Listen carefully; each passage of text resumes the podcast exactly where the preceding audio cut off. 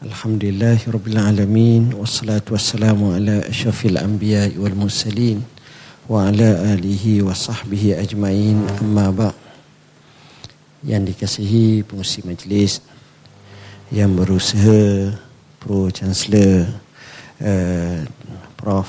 Durisha Barisan Kepimpinan UTM uh, Timbalan Pengarah Pusat Islam UTM Uh, para pensyarah, uh, pakar-pakar, profesor, doktor, staf muslimi muslimat yang dirahmati Allah bagi meredakan otak muka ketegangan marah kat saya saya beri dua tiga jaminan. Pertama ceramah pendek. Uh, supaya tuan-tuan jangan kata saya akan ambil masa tiga jam setengah tak ada. Kedua saya minta maaf sebenarnya tadi bincang isu satu nampak di parlimen.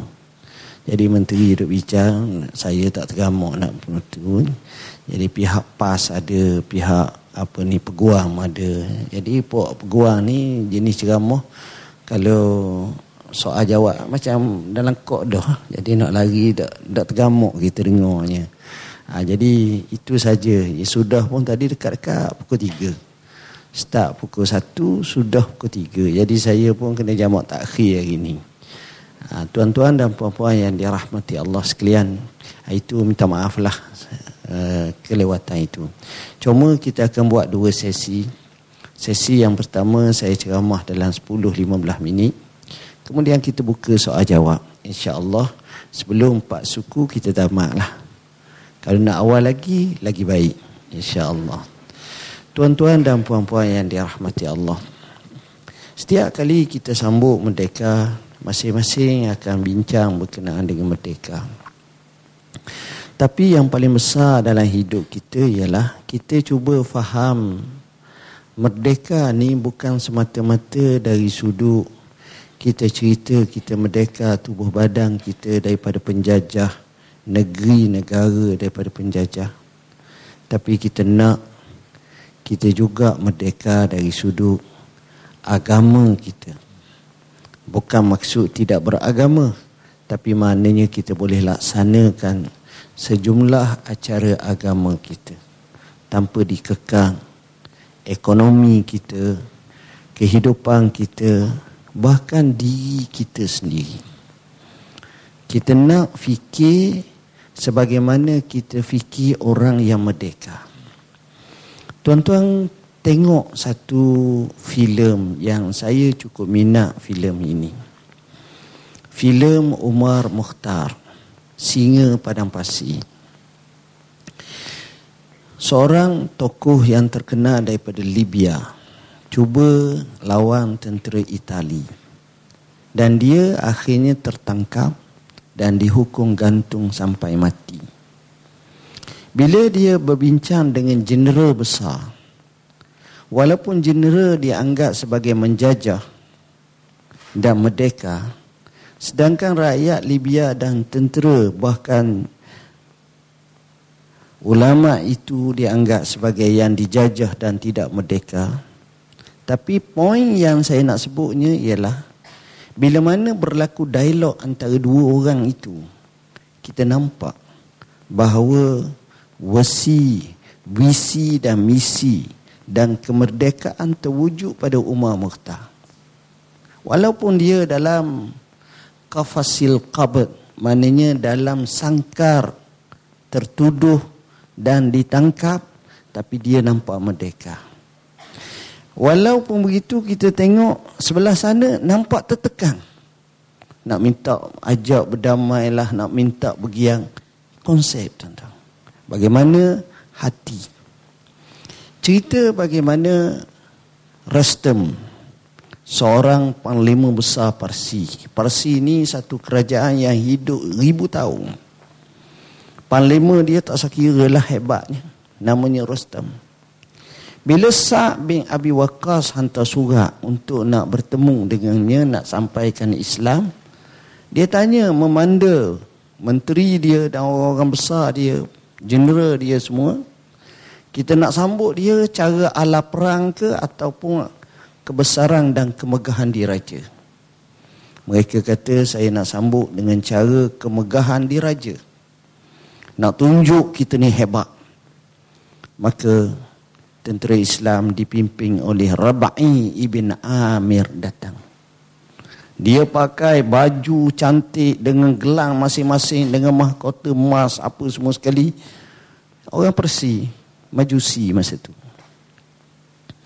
Tentera Islam diwakili oleh Rubai ibn Amir pakai baju pun campak compang camping. Tombok pun buruk, keldai pun kontok. Dalam keadaan yang amat naif, datang dengan hanya menjadikan tombaknya sebagai tongkat.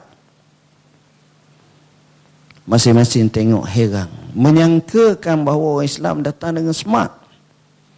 Baju lebih murah daripada marahan mereka. Tapi Rostem tanya, kenapa kamu datang ke sini? Kalau tak cukup gandung kami hantar.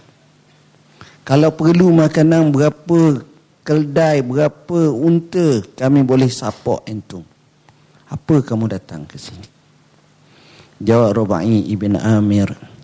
Allahu ta'asana linukhrijal ibad min ibadatil ibad ila ibadati rabbil ibad wa min di wa min jawril adyan ila adlil islam wa min dhikid dunya ila sa'atid dunya wal akhirah. Allah bangkitkan kita untuk keluarkan manusia daripada menghambakan sesama manusia kepada menghambakan kepada Tuhan manusia Allah. Daripada kezaliman segala agama kepada keadilan Islam. Daripada kesempitan hidup di dunia kepada keluasan dunia dan akhirat. Ucapan yang amat mantap yang patut ditulis dengan tinta emas. Bila keluar, maka Rostam tanya memanda menteri dia. Hang tengok dia macam mana tadi? Maka jawab memanda menteri, berak, berak. Baju pun teruk ramai. Tengok slipper dia pun macam nak cabut. Tengok tombok dia buruk ramai. Keldai dia tu orang lain reject semua sebut. Rostam marah kepada menteri-menteri dia. Jangan jadi orang yang bodoh. Jangan jadi orang yang pendek akal. Hang tahu tak? Nilai yang sebenar kena tengok macam mana dia berucap tu. Apa intipati konten ucapan tu? Memaknakan bahawa ucapan tu dia boleh jajah kita. Orang macam ni kalau ucap macam ni bahaya namanya. Tapi orang tak nampak. Memanda dia tak nampak tapi dia perasan bahaya kata dia. Baru tersedar daripada lamunan. Tengok. Itulah nak gambarkan merdeka. Dan Islam bawa dengan cara macam itu. Walaupun sudah merdeka, Contohnya Mesir. Tentera Islam telah kuasa Mesir. Di bawah pimpinan Amr bin As, dia kuasa Mesir. Tapi orang Mesir ni tuan-tuan, dia ada acara, dia ada agenda, dia ada adat tradisi yang tak comel. Ni orang Mesir. Walaupun orang Islam perintah Mesir, Amr bin As perintah Mesir, tapi sakibaki akhlak yang tak baik ini terwujud lagi. Apa dia? Sakibaki akhlak terwujud lagi. Salah satu daripadanya ialah Mesir ni zaman dulu dia ada acara namanya tandingan ratu cantik untuk korban sungai Nil. Dia pilih perempuan hok paling comel lalu menang perempuan tu dia bagi duit kepada keluarga si perempuan. Perempuan itu dipakai pakaian yang comel lalu dinaikkan atas sampang duduk betul-betul tengah sungai ni ikat dengan batu berat kemudian tolak perempuan tu dalam sungai ni, matilah perempuan tersebut dengan sangkaan kalau tak buat macam tu, sungai ni akan merajuk, air akan surang, air akan surut, jadi susah. Dan ini telah diambil beribu tahun, beratus tahun dah ada ni.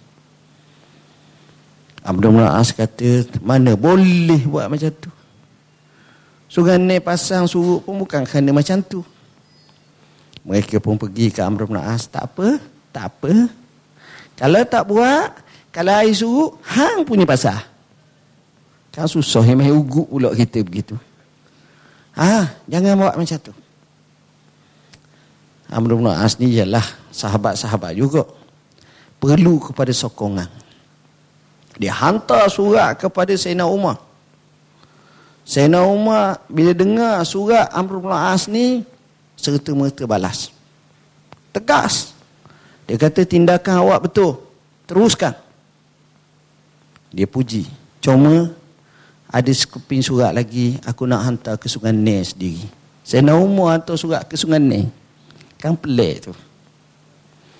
Amr As bila sampai ke Sungai Nil buka surat tu maka tulis dalam surat tersebut min abdillah umar ibn al-khattab ila abdillah nahrin in kunta tajri min kibalika fala tajri wa in kunta tajri min kibalillah fajri maksudnya daripada hamba Allah Umar bin Al-Khattab kepada hamba Allah sungai ni kalau kamu mengalir air ini daripada pihak kamu sendiri, kau pandamulah kamu tak mau mengalir pun.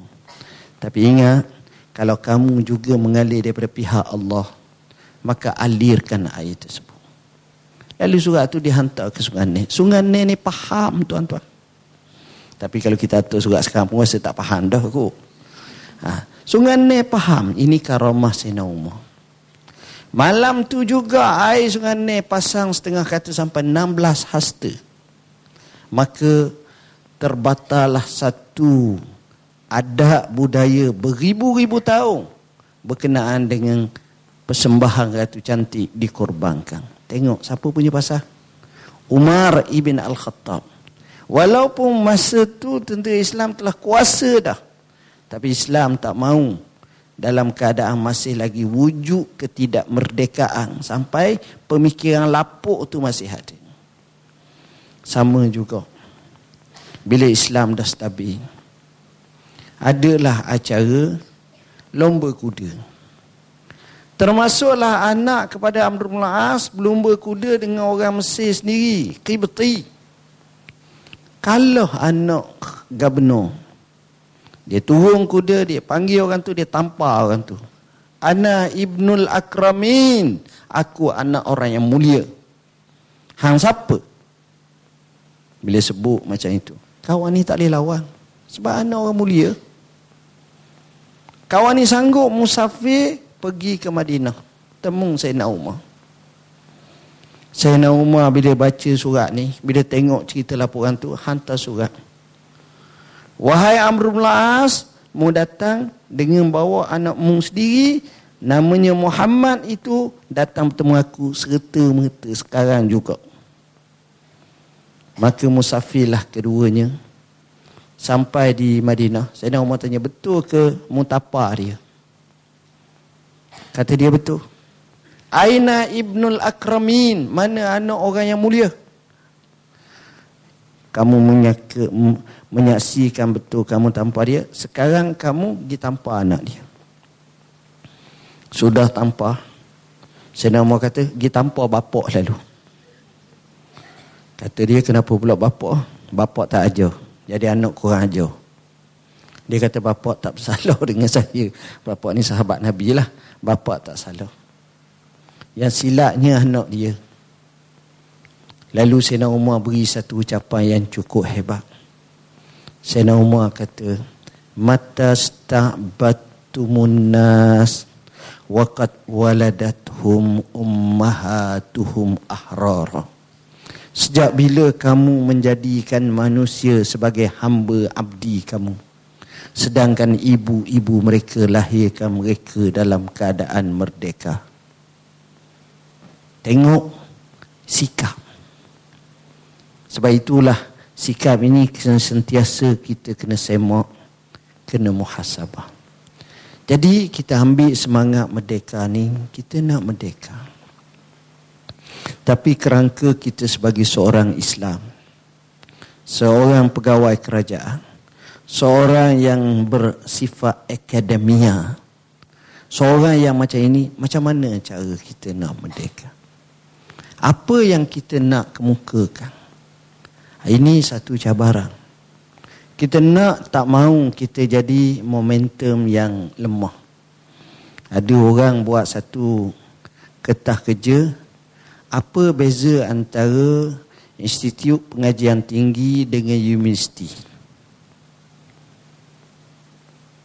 Kadang-kadang dia buat macam tu. Jadi orang pun jadi pening. Apa pula ni? Kan sama. Tak, dia kata tak sama. Ini pandangan masing-masing lah.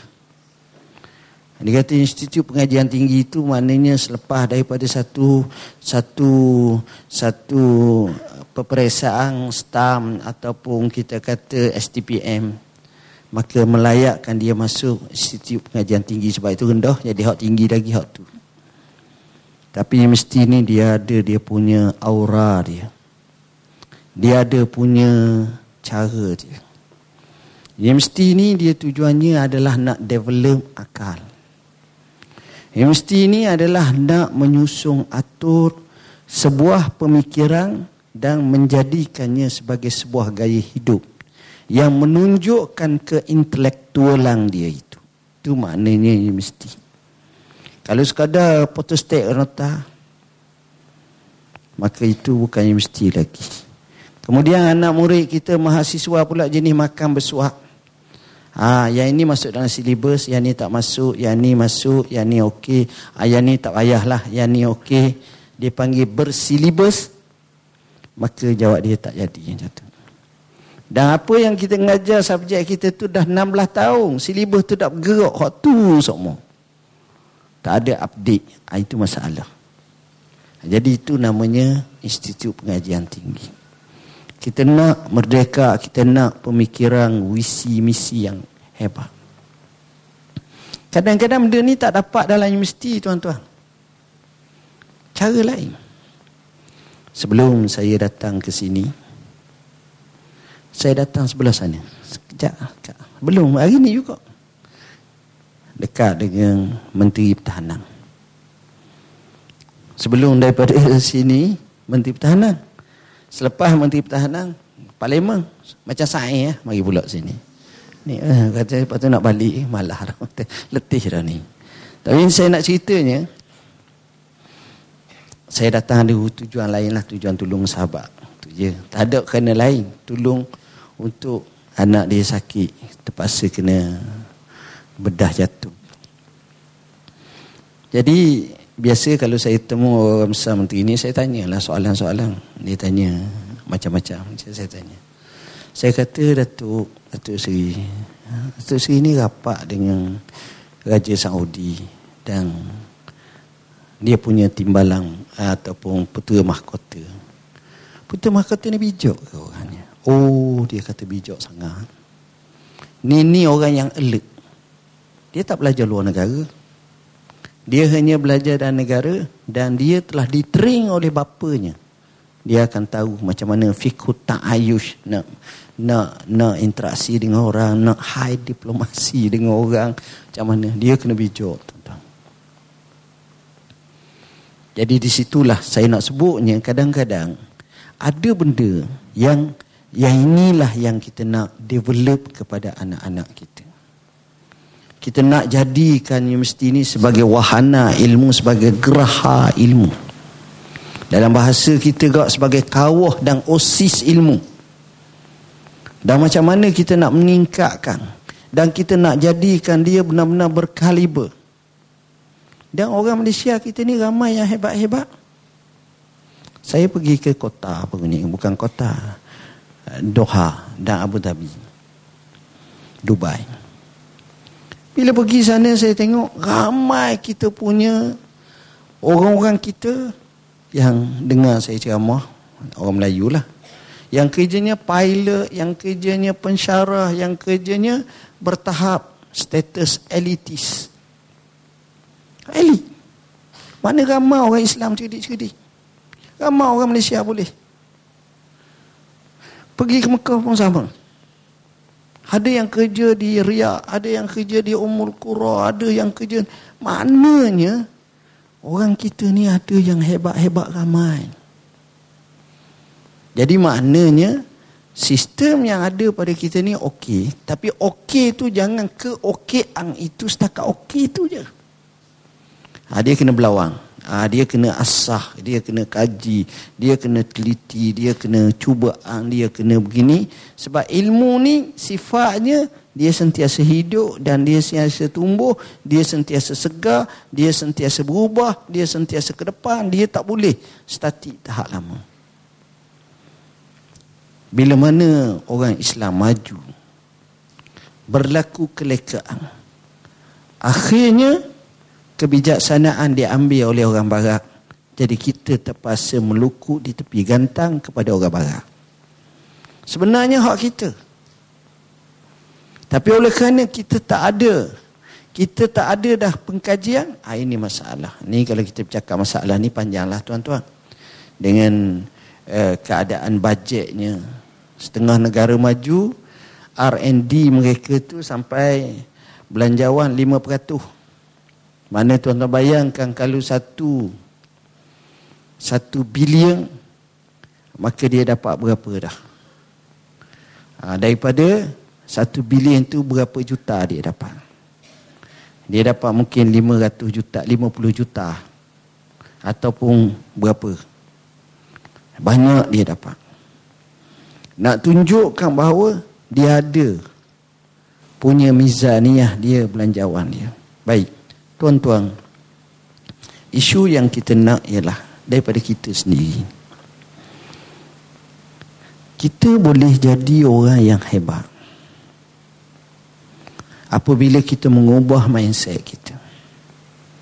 Apabila kita nak ke depan lagi boleh. Tapi kita akan jadi orang yang terkaku dan terhak bila mana kita hanya bataskan pemikiran kita setakat ni sahaja dan kita tak boleh nak melonjak ke depan. Ini menyebabkan kita kena ada challenge diri kita sendiri. Dan kadang-kadang kita tengok sebenar. Kadang-kadang orang lain yang hebat-hebat ni sebenarnya asal tak hebat. Kenapa mereka hebat? Kenapa orang tu luar biasa? Kena ingat, orang yang luar biasa adalah orang biasa. Tetapi dia menjadi luar biasa sebab dia kerja luar biasa. Sebab itu dia jadi luar biasa. Seorang perempuan di Saudi, namanya Dr. Hayah Cindy. Sejarah dia belajar, dia orang biasa. Tapi masa kecil dia minat sains. Dia tanya abah dia, abah, saya minat sangat nak jadi macam Ibnu Sina. Boleh tak? Abah dia jawab, kenapa tak boleh? Ibnu Sina tangan dia dua. Kita pun dua tangan. Mata dia dua. Kita mata kita dua. Kaki dia dua. Kita pun kaki dua. Jadi, kenapa tak boleh? Boleh.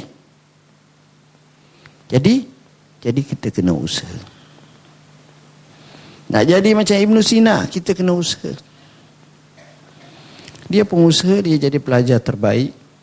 Bila jadi pelajar terbaik, dia nak masuk universiti di England. Ayah dia tak bagi.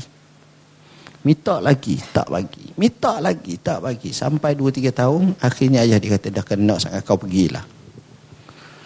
Bila pergi, dia ambil periksa TOEFL ke, ataupun apa untuk bahasa Inggeris A-level dia, gagal. Sebab dia bukan orang Inggeris dia orang Arab.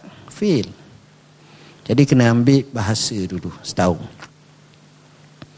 Dia belajar bahasa. Cara dia belajar bahasa, dia baca buku bahasa Inggeris antara 18 ke 22 jam sehari.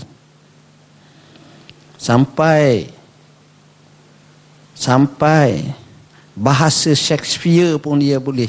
Poin bahasa Inggeris pun dia faham. Selepas dia dapat alat tu Dia perasa dia sentiasa menjadi top 10 Top 3 Top top 5 Dan akhirnya dia menjadi doktor pakar. Dan dia dapat award yang begitu banyak. Sehingga dia dianggap antara doktor yang terbaik di dunia dalam bidang dia. Kenapa? Asalnya biasa. Tapi cara kerjanya, cara belajarnya, cara studinya, cara masa guna ni orang macam ini dia telah mereka ajaib sebab dia buat kerja yang luar biasa. Akhirnya natijahnya luar biasa. Kalau relax berada, mana boleh. Tuan-tuan, setakat umur kita 40 tahun, 50 tahun, 60 tahun. Kita ambil sekadar tiap-tiap tahun ada pelajar kita ambil SPM. Kita ada dengar tak? Seorang pelajar cemerlang SPM, apa resepi, resepi adik berjaya ni? Oh, mudah ya. Pertama, tapur mok. Kedua, terajang ayah. Ketiga, tak payah semayang. Keempat, kawan. Kelima, relax berada. Gitu. Tak ada sekali pun kita dengar. Yang adanya kita dengar, semayang malam. Tak ibu apa. Tak guru. Sentiasa buat homework. Belajar, saya belajar tak banyak. Sekadar 10 jam sehari. Ha, tapi kalau hak kata saya ni belajar hanya dua minit ya sehari. Ha, itu lu, luar biasa tu. Setakat ni kita tak dengar. Kalau berlakulah mungkin tersilap ketah tanda tangan tu. Ha, silap dia punya ketah peperiksaan dia. Tuan-tuan, apa makna? Inilah dia. Jadi saya rasa sekadar itulah yang dapat saya sampaikan. Kita buka soal jawab kalau ada silakan.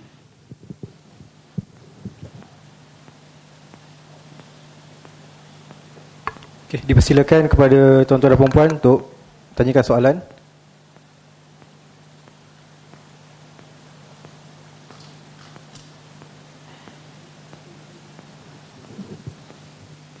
Ada soalan tak?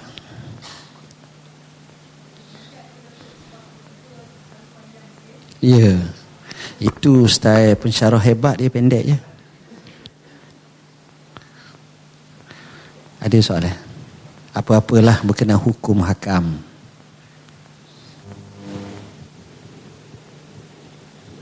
Mai di sini ada satu lagi ni, ada dua benar ni. Saya tak tahu.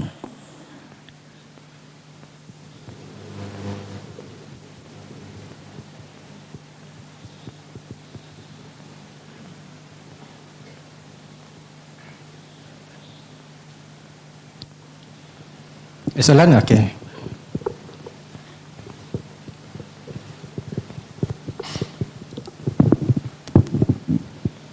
Assalamualaikum. Um, soalan saya uh, hari ini ialah um, dalam uh, kita hendak mencapai kemerdekaan yang hakiki, kita sel- uh, sering uh, macam apa uh, dihalangi dengan uh, nafsu-nafsi kita, iaitu tingkatan nafsu amarah dan kita, um, dan seterusnya lah sehingga ke mutmainnah. Um, mungkin daripada tuan sendiri bagaimana kita hendak mencapai mutmainnah yang lebih dikatakan jiwa-jiwa yang tenang untuk bertemu dengan Allah insya-Allah. Okay. Terima kasih. Terima kasih. Ini saya juzuk daripada istilah-istilah tasawuf. Dia adalah sebut nafsu ammarah, nafsu dipanggil lawamah. Ada nafsu yang dipanggil sebagai mutmainnah nafsu radiyah. Itu istilah-istilah tasawuf yang nak bagi tahu tentang nafsu kita ni. Kadang-kadang ada yang bersifat amarah. Amarah tu bukan mana marah. Amarah itu maknanya daripada kalimah ammar. Bila nafsu tu dia muannas jadi ammaratun. Inna nafsa la ammaratun bisu. Ammarah ni maknanya Nafsu tu adalah nafsu yang amat-amat mengarahkan, mendorong ke arah kejahatan. Ha, dia macam tu. Bila nafsu ni semuanya negatif. Dia tak ada nafsu hak baik-baik. Bila sebut nafsu ni asalnya begitulah. La ammaratun bisu. Tapi bila kita baca, sebab itu dengan nafsu ni kita ada satu istilah jihad. Tapi dia tak panggil jihad, dia panggil mujahadah. Sebab itu disebut mujahadatun nafs. Bila mujahadah ni sifatnya ada dua. Musyarakah ni sekali kita menang, sekali kita kalah. Kadang-kadang oi tak tahan kok. Macam orang kecil manis darah tinggi. Dia takut seorang je. Dia takut doktor. Doktor cek dia. Allah tingginya. Dengar kata profesor dah. Tapi tak pandai patang kok. Ha, dia takut ke doktor tu. Eh. Masa doktor cakap dengan dia apa-apa, dia senyap ya. Ya. Ya. Patang ya? Patang. Tapi bila tengok deria musaking, patang lupa. Patang jumpa. Allah. Air saya tak kira dah. Buka tangan kau. Ah, bismillahirrahmanirrahim. Bernafsu sekali. Kau kata, bini dia pun kata, ni bang, pantang. Nu, doktor baru tadi marah. Biar, lambat lagi cek. Macam-macam sebab tak tahan nafsu. Tu sifat dia kadang-kadang macam tu. Dia payah nak lawan ni. Sebab itu kena mujahadah. Mujahadah ni kita sentiasa. Kita nak bangun malam semayang. Payah tuan-tuan. Bila kita nak bangun. Tuan-tuan. Apa benda yang paling nombor satu terlitah bila kita bangun malam? Nombor satu sekali kita terlitah. Kita tengok jam dan kita akan termindset dalam kepala kita akan kata awal lagi. Jarang kita te- lewat dah. Melainkan memang kita bangun pukul 6.50 dah. Allah. Ha. itu betul lewat dah. Tapi biasanya kita kata awal lagi. Kenapa kita kata macam tu? Sebab sebenarnya ini adalah godaan syaitan. Kita ni bila kita tidur kata Nabi sallam iza nama ahadukum yaqiduhu syaitan salasa uqat. Fa iza staiqaza faqila lahu alaika lailun tawilun farqut. Bila seorang kamu tidur syaitan akan berkas kamu ikat kamu tiga ikatan. Bila bangun saja syaitan akan ulik balik alaika lailun tawilun farqut. Malam masih panjang tidur tidur tidur tidur. Kita pun tidur balik. Dan tidur ni tuan-tuan paling seronok. Orang yang insomnia pun dekat nak subuh boleh tidur. Dia insomnia dia tak tidur malam. Tapi dekat nak subuh dia boleh tidur. Supaya tak boleh semayang subuh. Dia boleh jaga dekat nak subuh dia tidur. Kita kadang-kadang kita semayang malam mayang mayang mayang nak subuh 10 minit je letak je belakang tidur bangun tujuh setengah lah. Allah. Tengok pelik dia akan ulik macam tu. Jadi nafsu ni cara kita nak lawan dia kita kena kenal. Kita kena mujahadah. Kita kena cuba untuk ada ilmu. Antara nafsu kita tak sehat ialah kita begitu berseronok nak buat yang sunat-sunat tapi yang wajib kita tak buat. Itu tak sehat nafsu kita tu. Semayang kuat mana. Tapi fardu tak semayang. Tak buat. Kita akan rasa seronok. Ada seorang perempuan datang kat saya.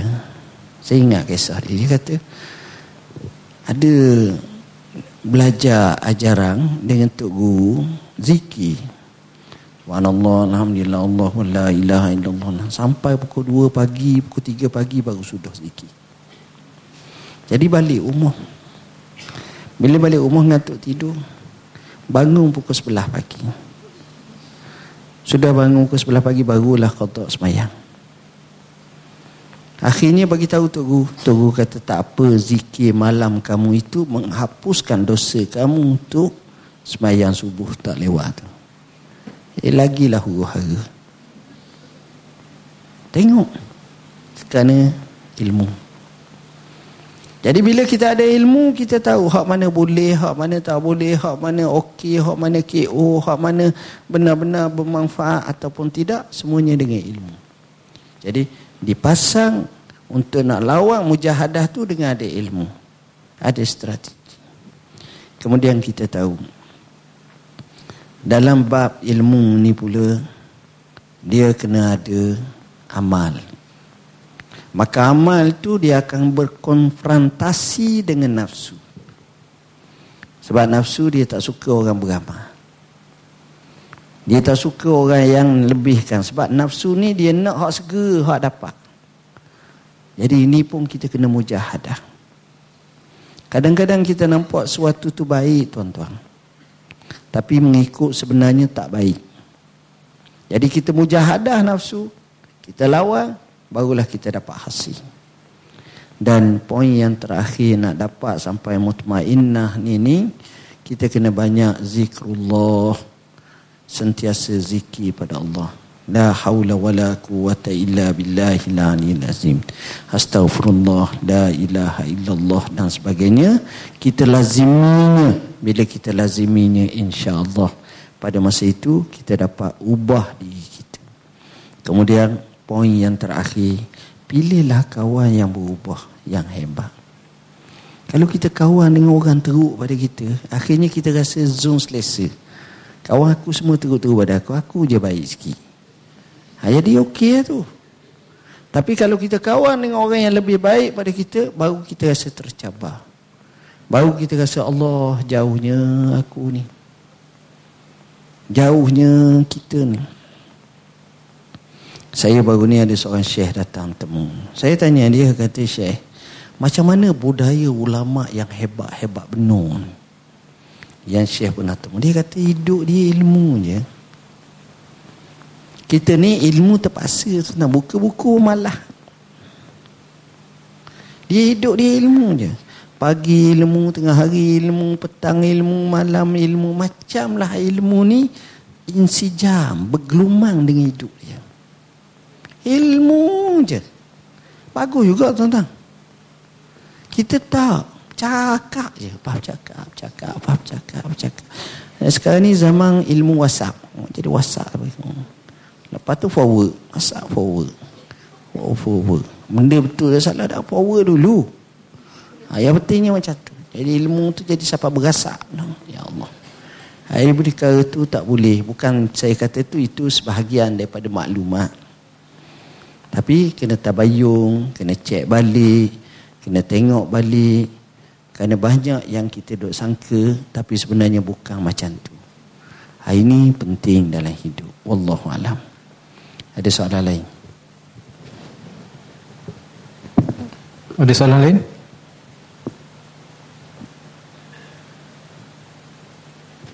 Ya, silakan.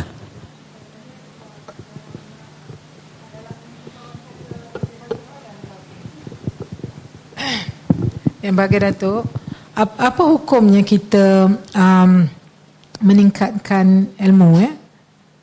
Katalah macam orang macam saya ni dah dekat nak 60 tahun ni um, kita solat bila Ramadan kita apa uh, berpuasa kita bayar zakat tapi kita tahu um, ilmu kita tu sedikit. Macam solat kan? Orang macam saya yang doif bahasa Arab ni saya terpaksa uh, apa? Uh, baca terjemahan eh? Maksud setiap uh, yang saya baca ustaz. Daripada dalam solat tu saya kena belajar untuk memahami setiap apa yang saya baca dalam solat tu eh nah lepas tu cuba ingatlah sebab bukan bahasa yang saya faham jadi apa hukum ya ustaz orang yang kurang ilmu lah seperti saya ni dalam meningkatkan ilmu agama terima kasih Terima kasih. Ini sebenarnya saya tengok satu usaha yang amat-amat baik. Amat-amat baik. Amat baik. Saya selalu contoh dengan contoh yang mudah je lah. Supaya analogi ni tuan-tuan nampak. Ni saya nak straight to the point sebab takut masa panjang meleret. Straight kepada point. Paling contohnya, paling mudah saya bagi gambaran kita tengok seorang orang kampung pemuda namanya Mamat. SPM dapat lapang E. Bukan lapang E, lapang E. Siapa rumah, mak dia tanya dapat berapa mak? Mana nak lapang E mak? Oh kata mak, hang ni memang lah. Dan nak buat apa? Tahu. Okeylah, mak cadangkan kau pergi kat powder tu, Gi nebo roti canai. Memang muka kau tak boleh dah belajar tak bukan jenis belajar nak masuk UTM jalan semarok tak dapat dah. Apa dia nak ambil? Guna kabel hijau, kuning, merah pun orang tak terima. Kesian ke hang? Dia pun gilah ke pada pada mak suruh mari. Wahai apa nak belajar? Nebo ti cana. First time dia tebo ti cana jadi panjang macam roti keramat.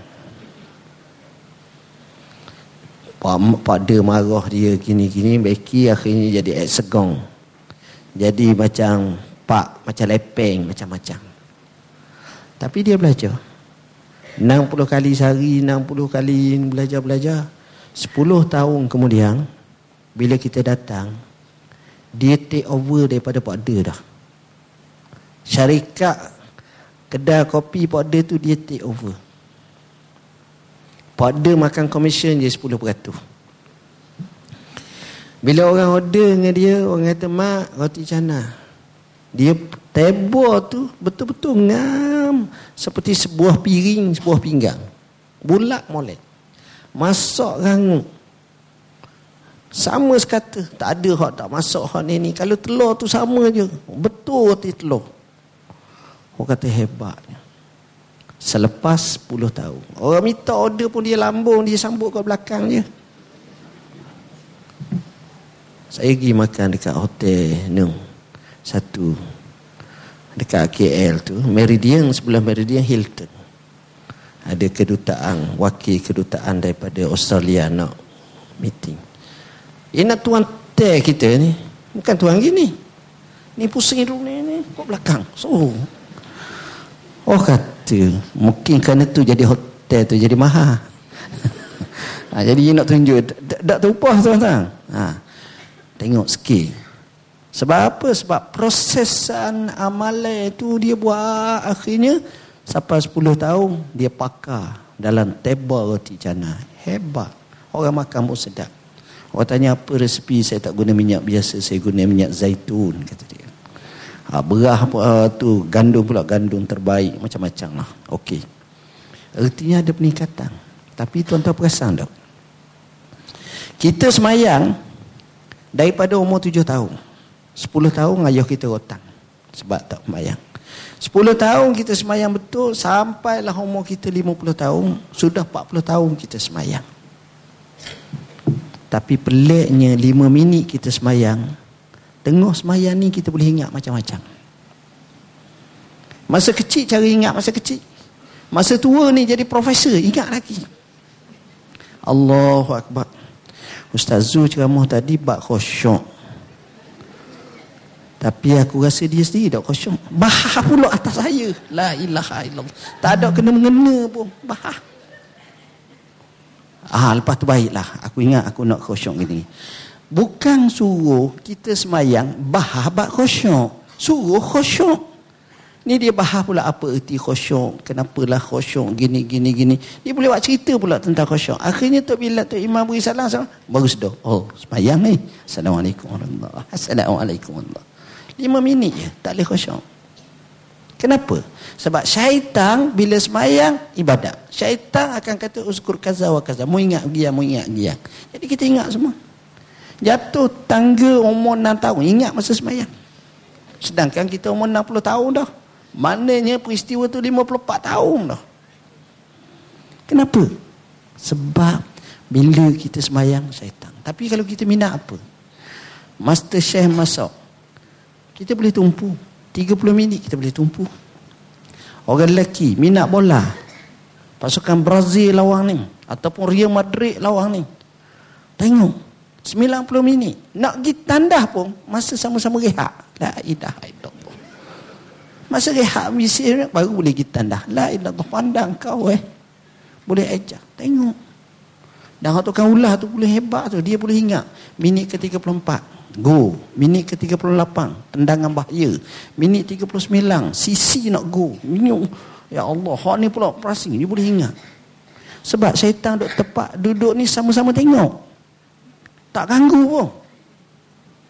Headset bini pun atau pun tak tak tengok sama-sama tengok bola ni. Tengok. Tapi bila kita semayang lima minit cuma. Tapi kita tak tak sampai lima minit sebab profesional semua semayang dah ni. Empat minit, tiga minit setengah. Laju semayang. Tapi semayang banyak tu pun tak boleh nak khusyuk. Semayang Allah tengah lalu dah. Sebab itu bila kita belajar ni macam dapat makna itu satu usaha yang baik. Dan lebih baik lagi bukan sekadar makna tapi falsafah solat itu. Seperti yang disebut oleh Imam Waliullah Dihlawi. Macam mana? Kenapa bila kita semayang kita mulakan dengan Allahu Akbar? Dan Allahu Akbar yang pertama tu namanya rukun. Rukun kauli. Bukan takbir intiqalat tu dipanggil takbiratul ihram. Ihram, ihram ni maknanya hak halal sebelum pada tu jadi haram dah. Hal, halal kita makan, haram kita makan masa semayang. Halal kita jawab telefon, haram kita jawab telefon masa semayang dan Allahu Akbar nak royakkan kita tak ada benda yang paling besar melainkan Allah yang terbesar kalau gajah rimah mari depan pun kita semayang. Sebab Allahu Akbar. Dan Allahu Akbar nak royakkan kita bahawa itulah kebesaran Allah. Kita ta'zim kita jadi kita menghayati makna-makna sama ada perkataan atau perbuatan. Sebenarnya besar mana. Kita semayang ni tuan-tuan sebenarnya adalah kita telah beralih daripada mengadap sesama makhluk kepada mengadap kepada tuang kepada makhluk yakni Allah. Sebab itu bila kita semayang kita baca wajah tu wajhiya lillazi fataras samawati wal ar. Aku hadapkan mukaku kepada sang pencipta langit dan bumi. Kita berbicara dengan nada yang lain. Kita menghadap Tuhan, kita berbicara munajat pada Tuhan. Jadi syabas saya ucapkan. Wallahu alam. Satu lagi soalan. Ada soalan yang terakhir?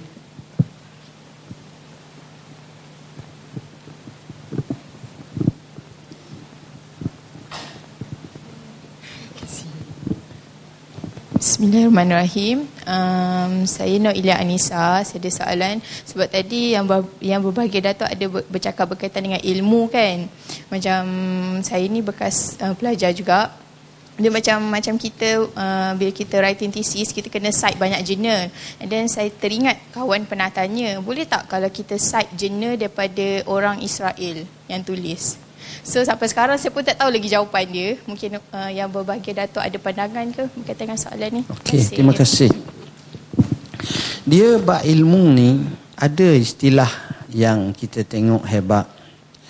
Ilmu ni ada tak berlaku pencurian ilmu, sarqatul ilm. Jawab dia tak ada kecuali dalam bentuk yang dipanggil sebagai yang kita tahulah uh, kita apa panggil? Kita ciplak ilmu tu kita panggil apa? Palagia ilmu dan sebagainya. Sebenarnya syariqatul ilmi ni ataupun curi ilmu dari sudut kita baca maklumat baca itu itu tak jadi masalah yang jadi masalahnya kita ambil Orang buat tu kita tulis nama kita, hak kita sebenarnya. Ha itu jadi masalah. Tapi poin-poin itu disebut al-hikmatu dallatul mu'min anna wajadaha fahuwa haqqu biha. Hikmah itu datang merupakan barang kehilangan orang yang beriman kat mana dia dapati maka dia berhak mengambil. Cuma kita kena ingat, ilmu ni ada dua. Satu dipanggil sekunder, satu lagi memang sebagai ilmu yang premier ataupun yang utama yang sebenarnya. Yang hak sebenarnya, hak sekunder ni kita mati kat dia saja tu itu masalah. Maksudnya uh, Profesor John kata, Profesor apa ni, Kennedy kata, apa lagi hak ni kata. Sebenarnya kalau kita tengok betul-betul, kadang-kadang bukan dia saja kata, sebelum pada dia ada dah kata. Tapi kita mati kat dia. Jadi kita pun nisbah kepada dia. Sebenarnya bukan macam tu. Maknanya mengusulkan sebenarnya kita akan dapati biasanya dia akan ada depan lagi, depan lagi, depan lagi. Dia tak berhenti setakat tu. Cuma kerana kita bataskan kajian kita setakat tu saja. Sebab kita kena faham juga macam cerita hak masyhur Dr. Maurice Bukai tengok. Satu penemuan berkenaan dengan dengan Firaun Dia ni didapati dalam buku tesis dia yang dianggap sebagai sains yang terbaik dalam abad ke-20 ni yang mengkaji bahawa kandungan kalsium dalam tubuh Firaun ni banyak sangat. Jadi hipotesis dia sampai tahap tu. Bangganya dia. Dan dia diberi anugerah uak yang banyak. Tapi bila dibentangkan kepada doktor Islam, dia kata orang Islam budak-budak pun tahu dah. Sebab apa? Sebab Firaun ni mati lemah dalam laut. Sebab itulah kandungan garang ni banyak. Cek punya cek betul. Tengok dalam dia punya Ibrani tak ada, dalam Bible tak ada, tengok dalam Quran terpampang ayat Quran sebut. Jadi apa benda kajiannya? Tengok tuan-tuan. Nak ceritanya bahawa kadang-kadang kalau kita nak mati kepada sebut Dr. Maurice Bokai kata bergiam-giam. Bagi saya tak sah lagi. Quran sendiri telah sebut awal dah. Satu persatu. Dan kalau kita kaji satu persatu ni, penemuan ni kita akan tengok lain macam. Sebab ilmu ni dia pelik tuan-tuan. Ilham Rabbani yang Allah bagi pada siapa yang dikehendaki. Tapi kalau kita usulkan dia, kita akan dapati sumbernya dia akan kembali kepada Quran, kepada hadis, kepada hak yang asalah yang sebenar. Tapi tak salah kita nak ambil orang ni. Sebab itu Nabi SAW menyatakan, Baliru anni walau ayah wahadisu an bani Israel. Mu ambillah ilmu sampailah daripada aku walaupun satu ayat. Ceritalah kisah tentang Bani Israel. Tak ada apa. Dari segi ilmu kita nak ambil nak daripada siapa dia boleh. Cuma yang jadi masalahnya pertama kita kok dia sendiri palagiat. Kedua dia sendiri sebenarnya sumber dia itu dia nukir daripada orang dikatakan siratu tamri bukan daripada dia. Ha, macam banyak penemuan-penemuan tuan-tuan. Dan kadang-kadang kita tengok tuan-tuan. Di belakang tabir negara-negara maju yang ada kajian-kajian yang hebat. Ramai tokoh-tokohnya orang Islam. Yang orang panggil pejuang-pejuang yang tak didendang. Ramai macam tu. Ha, jadi walau macam mana pun saya kata boleh tapi tak perlulah sebagai kita menjadi pengkagum utama bagi saya cukuplah Allah Rasul cukuplah orang-orang Islam kita dok kagum kepada Stephen Hawking tapi kita kena faham teori dia tu pun bukanlah betul semua teori tentang tak ada Tuhan orang Kristian pun marah ke dia etisme kita ada buat dalam tu etis ni semua orang tak suka etis Orang etis sendiri tak suka etis. Sebab dia tak percaya pada Tuhan. Manusia tak boleh. Dia kena percaya pada Tuhan. Sekalipun kau tak betul, Tuhan ada. Orang tanya Sterling. Mu rasa tak ada satu kuasa? Ada. Sedangkan kita tahu dia ni asal orang komunis. Komunis ni tak ada agama. Tak ada agama ni tak ada Tuhan. Agama ni candu masyarakat. Macam mana? Tapi realiti sebenar mesti kena aku. Ha, jadi jangan kita rasa tapi dari segi berkenaan dengan teori lubang hitam ke apa hak tak bercanggah dengan Quran tak apa lah percayalah teori fizik dia teori ini sebahagian kita boleh terima tapi teori yang dia gunakan bukan semua. Bila mana dia berpisah daripada ini tak boleh. Sebab itu dalam Islam ni dia ada cara dia penyelesaian dia insyaallah. Tuan-tuan berkenaan dengan hal ni banyak kita karya karyakan buku. Ke arah kepribadian unggul pun ada. Beberapa buku-buku yang lain pun banyak kita cerita termasuklah masalah korban ni binatang-binatang korban akikah sebagainya. Tuan-tuan boleh tengoklah kongsi ilmu untuk dibuat perbincangan dan boleh rojok laman web kami www.muftiwp.gov.my laman web kami tiga tahun lepas lebih kurang dalam 25 ribu orang pengunjung. Tapi sekarang ni sudah mencecah 6.9 juta. Jadi peningkatan tu luar biasa lah. Tuan-tuan boleh tengok macam-macam isu kita ulas. Termasuklah isu-isu yang current isu dan sebagainya. Mohon maaf saya guna bahasa masa yang lama untuk tuan-tuan. Kerana masalah yang kita hadapi tadi sekejap kelewatan aku qauli hadza wa astaghfirullah alazim li wa lakum bismillahirrahmanirrahim allahumma faqihna fid din al mutawi allahumma ja'alna min yashkuruna Allah wa yatabana hasan wa sallallahu ala sayyidina muhammad wa sallam alhamdulillah Wassalamualaikum warahmatullahi wabarakatuh. Waalaikumsalam.